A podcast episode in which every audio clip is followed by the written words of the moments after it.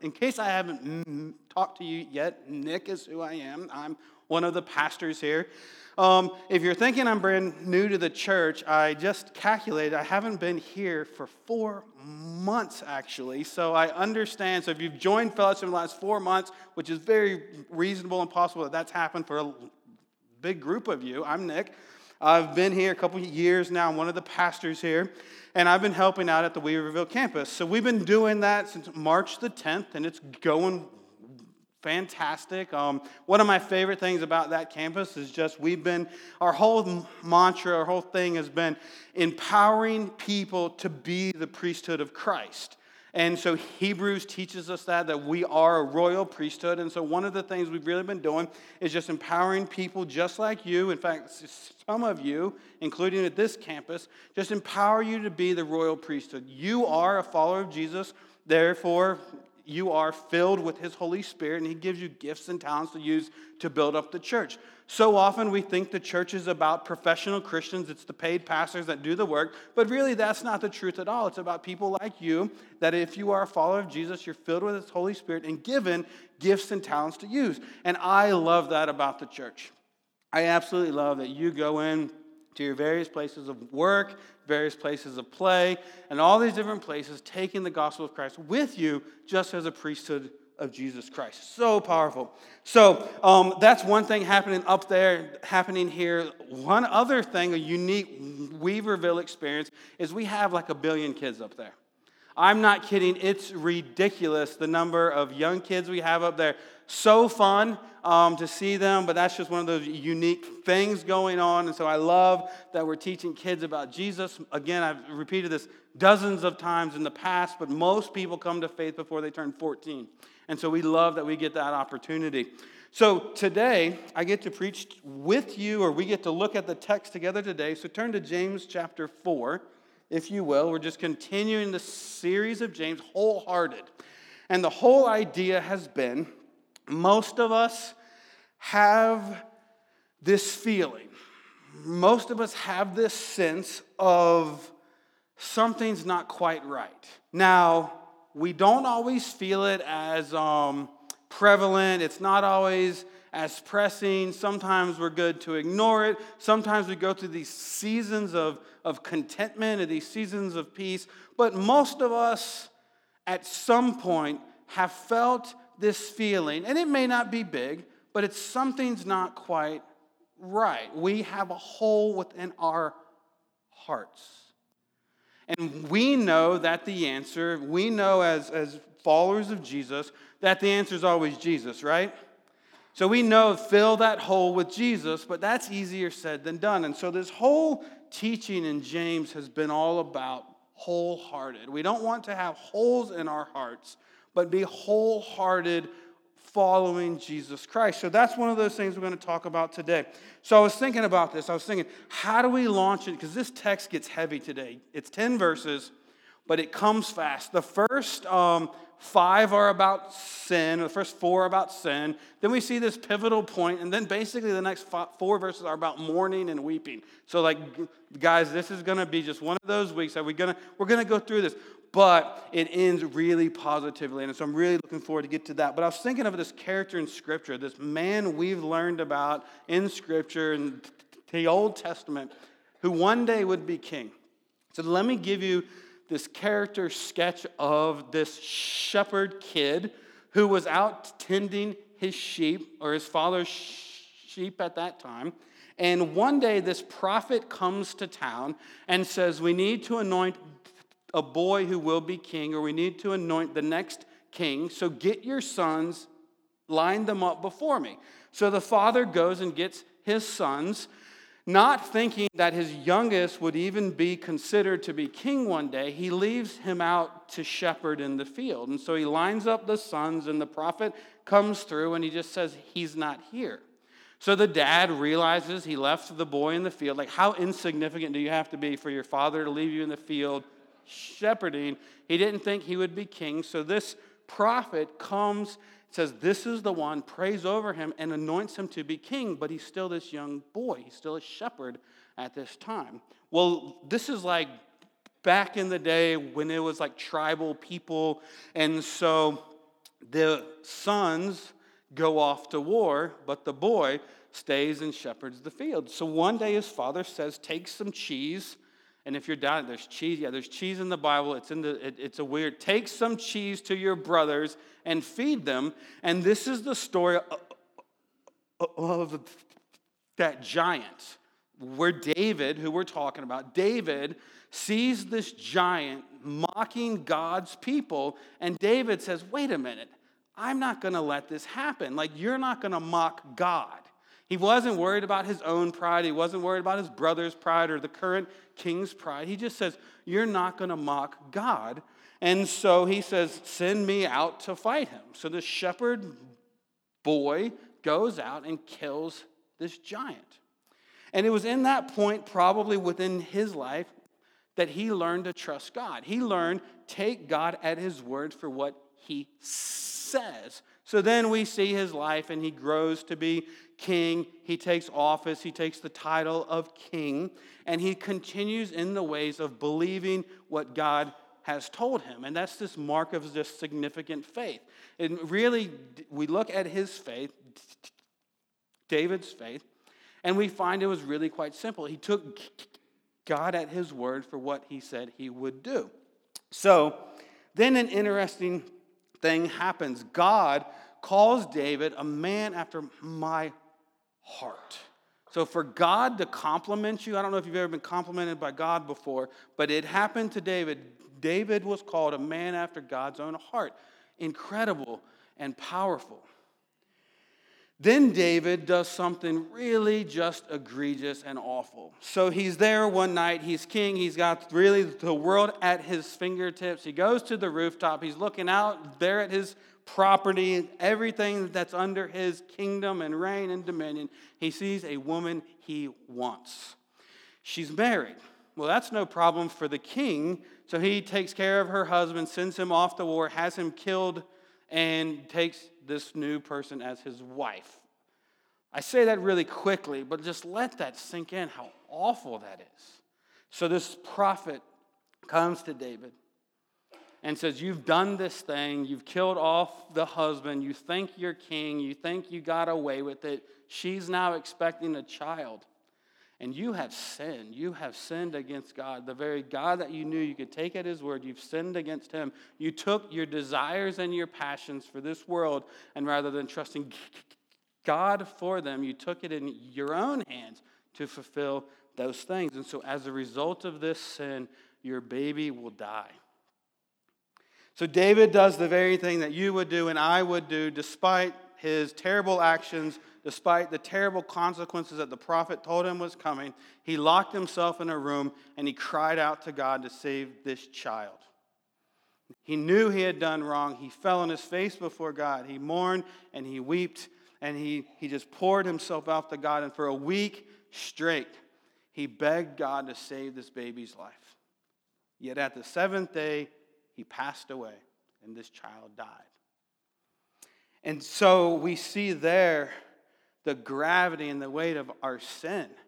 And in this case, it was a very real and um, just very specific thing that took place.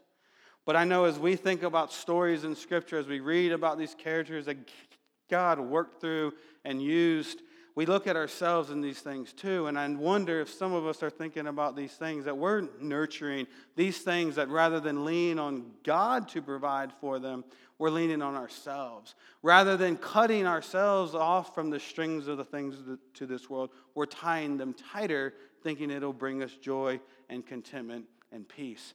So that's the very thing we're going to talk about today in James chapter 4. So go ahead and turn to James chapter 4. The good news of that is David got that title, the man after God's own heart, post all of this stuff.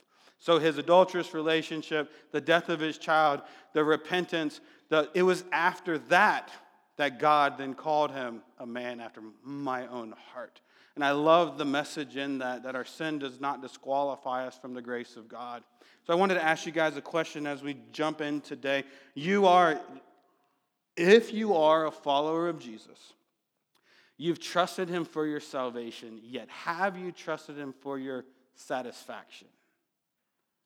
And that's the question I want us to repeatedly let ourselves ask. And I know, like, if you're like me, at some point today, you're going to be like, okay, like, like right now, you're feeling brave. You're like, okay, I'm going to let the Holy Spirit work. I'm going to let God talk to me. I'm going to be brave today. But at some point today, you may have the temptation, but okay, God, that's enough. You've dug too deep. You've gone too far. Like, that's, like, let's stop here. And I just want to encourage you to be brave today, to let the Holy Spirit work in you today. If He has something to say to you, let's let Him do that. But the question is this um, you've turned to Christ for your salvation, yet have you turned to Him for your satisfaction? So, James 4. What causes quarrels? And remember, James is talking to the Jewish people, but not this like centralized group of Jews. He's talking to this group of Jewish people who had been dispersed over all the world. So he's writing this general letter to everybody and say, and he's asking them, what causes quarrels and fights among you? Now, if you have kids, you've asked this question 50 times this last week. Why are you fighting? What could be wrong? The TV works, you've got the Wi Fi password. Like, why are you fighting? And so, but James is asking them this very question What is causing quarrels and fights among you? Is it not this, that your passions are at war within you? You desire and you do not have, so you murder. You covet and cannot obtain, so you fight and quarrel. You do not have because you do not ask. Now, I just need to pause and we need to kind of dig into the layers of this. The first thing that we get to, and the first thing I've already pointed this out, we as people are we desire comfort, we desire pleasure, we desire nice things. Those things aren't always bad things, those things aren't always sin, those things are just things. And sometimes our problem is we often make good things God things. So we take the good gifts God wants to give us and we elevate them to a place of worship. And I, we've all been there, we've all done this, we've all experienced this before. But repeated, repeatedly throughout Scripture, what we're told is like, don't tie strings to the things of this world. Let them be what they are. They're, they're current things of enjoyment, they're temporary things of pleasure. Let them be what they are. Don't let them move into and transition to that place where it's dangerous for us. And so basically, what James is telling them is like, why are you fighting? Why are you quarreling? It's because you're desiring those things above other things, above the God things. You're desiring the good things above the God things. You're trusting me for your salvation, but not your satisfaction. And let me tell you this the gifts God wants to give you, if you begin to pursue them from God or apart from God, it just never works out right. Now, let me repeat that. I believe for majority of people, he wants us to find a spouse, to find a partner that make that we enjoy, that we partner with in life. You know, the metaphor in Bible is the two become one. I believe for a majority of people, that's true. And at some point in your life, God's going to begin to stir that and give you that good gift. And that's going to be great, and that's in His timing, and that's going to be absolutely perfect. But we've all seen what happens when we start to pursue that before it's God's timing. We start trying to force things. We take a square peg and round hole. We've all seen different people's relationships. You're like, you guys just aren't a good fit. Why are you forcing it? And it's so easy for us to see it from that, but not for us to see it when we're experiencing it. That's a small thing of these other things. God often wants us to get, wants to give us good gifts, but we rush it we force it. We get the timing out of order. We want these things. Maybe he's saying yes, maybe down the road, but not today. And so we force it. So we get within us this feeling of quarreling, of discontentment, and fights. And then it says this in verse 2 You desire and do not have, so you murder. Now, don't raise your hand, but when have you last wanted something so bad that you killed someone for it? I shouldn't joke. There might be so there's two things that could happen here. I wonder if we're saying, like, I've never killed anybody because I've wanted something. I hope not, but maybe. But I wonder if he's writing to the Jewish people of this time who have moved to these different places, to these different countries. They're actually trying to conquer people, like driving people from where they used to live so they can take houses. That they didn't have cars back then, but they're, they're literally driving people away to take their crops. So they Jews very well may be killing people to obtain what they cannot have, to obtain what God obviously doesn't want for them. But also, we know that this is talking about this. Now, don't, again, don't raise your hands because this would be awkward. But have you ever thought if she wasn't here, then it would be. Mm, mm, if she wasn't here, then I would be the prettiest person in this room. If he wasn't here, then it'd be mm, me who's the most powerful person in this room. If he wasn't here, then my friends would be paying attention to me. If he wasn't here, she wasn't here, I would have won the Super Smash Brothers tournament last weekend.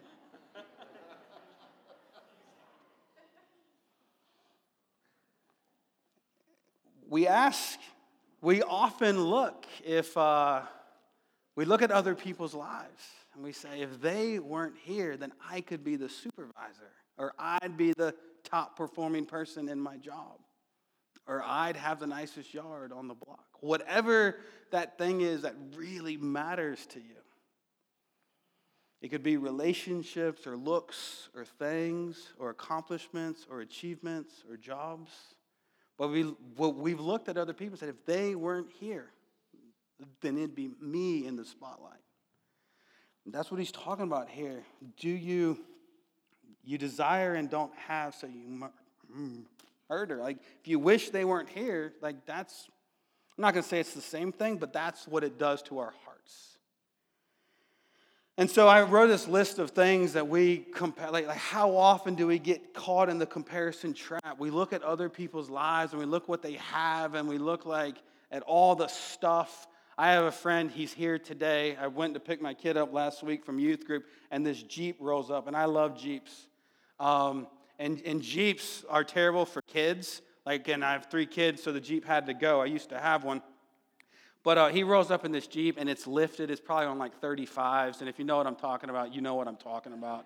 And um, it's got a, like a gas can on the back, which is super legit. It's got this, I mean, it just, winch. Like he, he has a winch on the front. Like again, if you know if you know Jeeps, you know what I'm. This Jeep is everything you would ever want to take out on the trail. In fact, I made sure check my phone, like in case I get stuck, he's coming to get me. Like I did that. I saw this Jeep, and I said, "Man, I really want that Jeep." And um, so this happens to me too. And you look, and you know there, there's this line that they could cross. Like I really want his Jeep.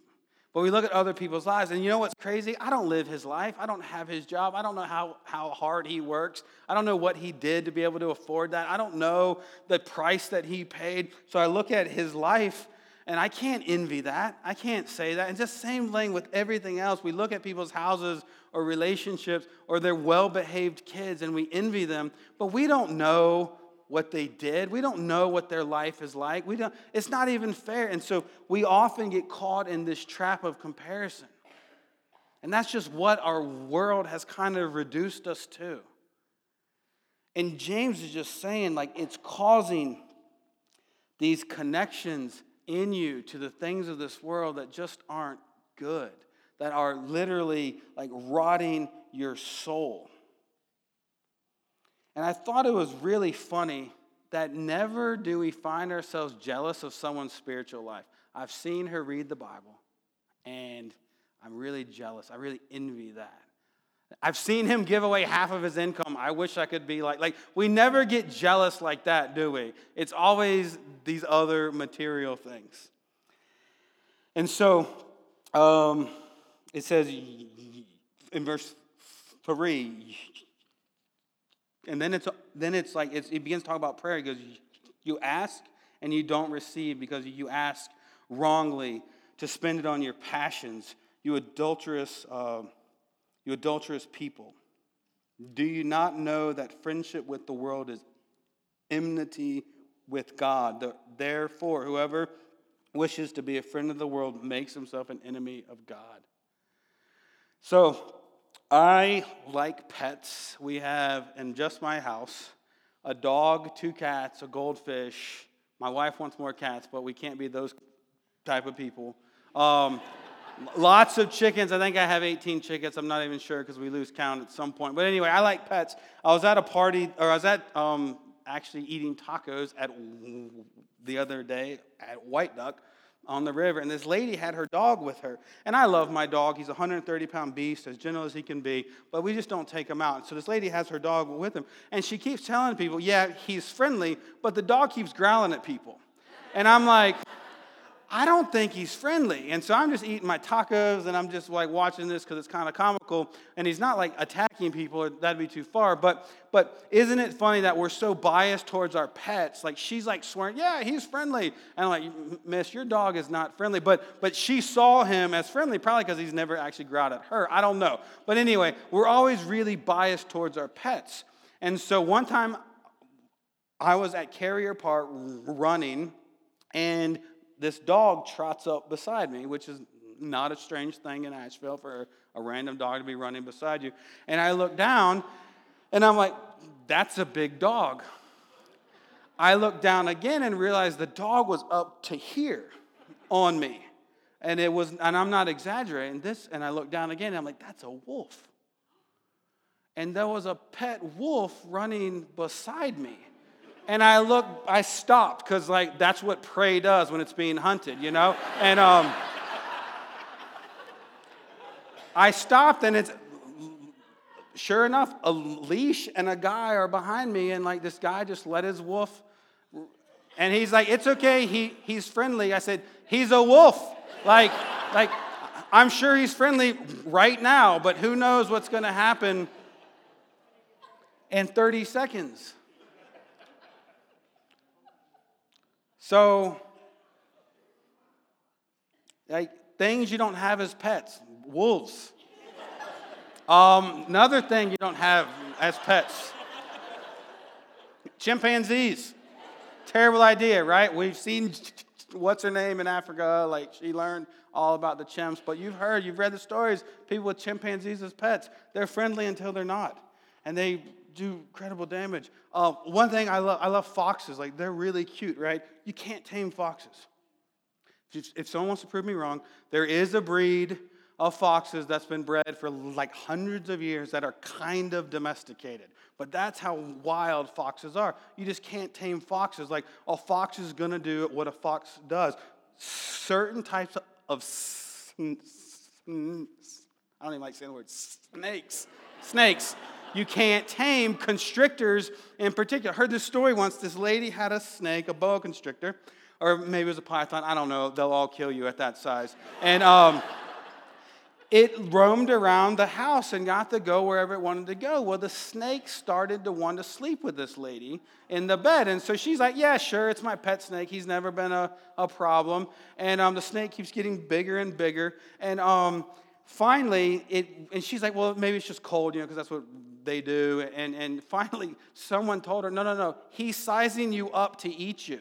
Like when the snake can lay beside you and be as long as you are, it knows it can then eat you and fit it in its body. Like things you don't keep as pets, those type of snakes. And the final thing you can't keep as pets is your sin. And we do this. We have this thing that we do, and we know it's, uh, it's wild. We know it can't be tamed. We know it, it has the, the possibility or potential to destroy us. But like the dude with the wolf, he had convinced himself that it's tame, that it was domesticated, that it wasn't this wild beast that has its own mind. And let me tell you, like, we think as Christians, we think we get good at making sin our pet.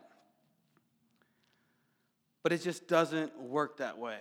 We were in Florida one time at this swamp, and they were talking about like a, and there was a, had a gator, alligator, you know, 14 feet long, and then they've got these little baby ones. And someone asked this question well, if you raise it from the beginning, won't it listen to you when it gets bigger? And she and the, her reply was just beautiful. She goes, "We love these things. we nurture them, we pour into them, we feed them. They wouldn't live without us, but they hit a certain size and they're just going to kill you. Like they're just going to destroy you. They don't remember. They basically said their brain's just not capable of feeling affection towards you. And let me just tell you, like if you're one of these people that's nurturing this sin within you, it's just growing and gotten bigger and there's going to be a size where it just it's just going to kill you. And it's it's kind of a weird thing because we're the ones that have to nurture it we're the ones that have to feed it we're the ones that have to fuel it but it doesn't love you and it doesn't remember you and it has no affection towards you and I just think we have to talk about that. So let's get on to verse 5. So we've laid out the strings and the connections and the ties into the things of this world.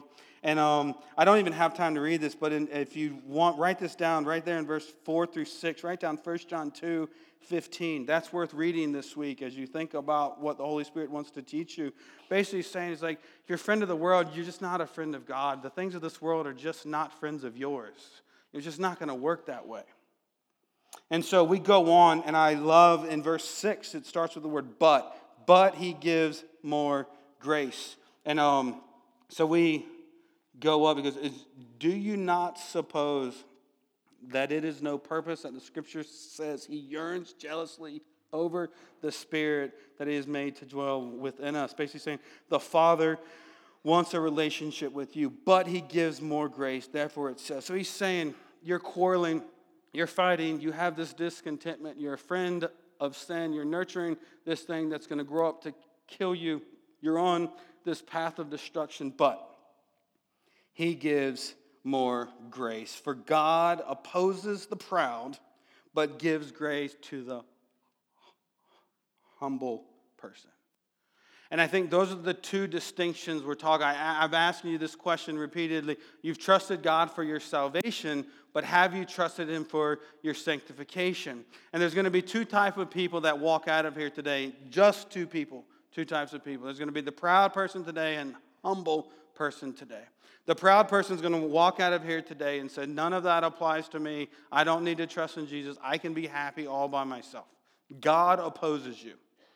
And it, the scriptures actually tell us that's like a military term, that, that, that wording right there. God opposes you. Like he has set battle against you if you leave here today a proud, a proud person. But there's a humble person. There's a person that's going to leave here to say, you know what? Yes, I have been on a trajectory of death, but I'm done with that today. I'm going to trust in God. I'm going to pray again for Him to restore me, for Him to continue to sanctify me. I'm going to trust Him for my satisfaction. That's humbling yourselves before God. So that's what I'm going to talk about for the next few minutes as we start to wrap this up. But my desire for you, and I believe God's desire for you, is to leave that humble person today. Um, because it says, and let me just read the last verse so we get to the good. Humble yourselves, therefore, before the Lord, and he will exalt you. When God is exalting you, all those desires and and, and, things that you're searching for to satisfy all those things you're yearning for, that hole you feel that's preventing you from feeling like a whole person, God's going to take care of that. So let's get to this. This is like this is hard, you guys, right here. Seven. Submit yourselves, therefore, to God. Therefore, it's like put God as more important than yourself. We're like, okay, so far so good, God. I can do that. I've done that before. I can do that again.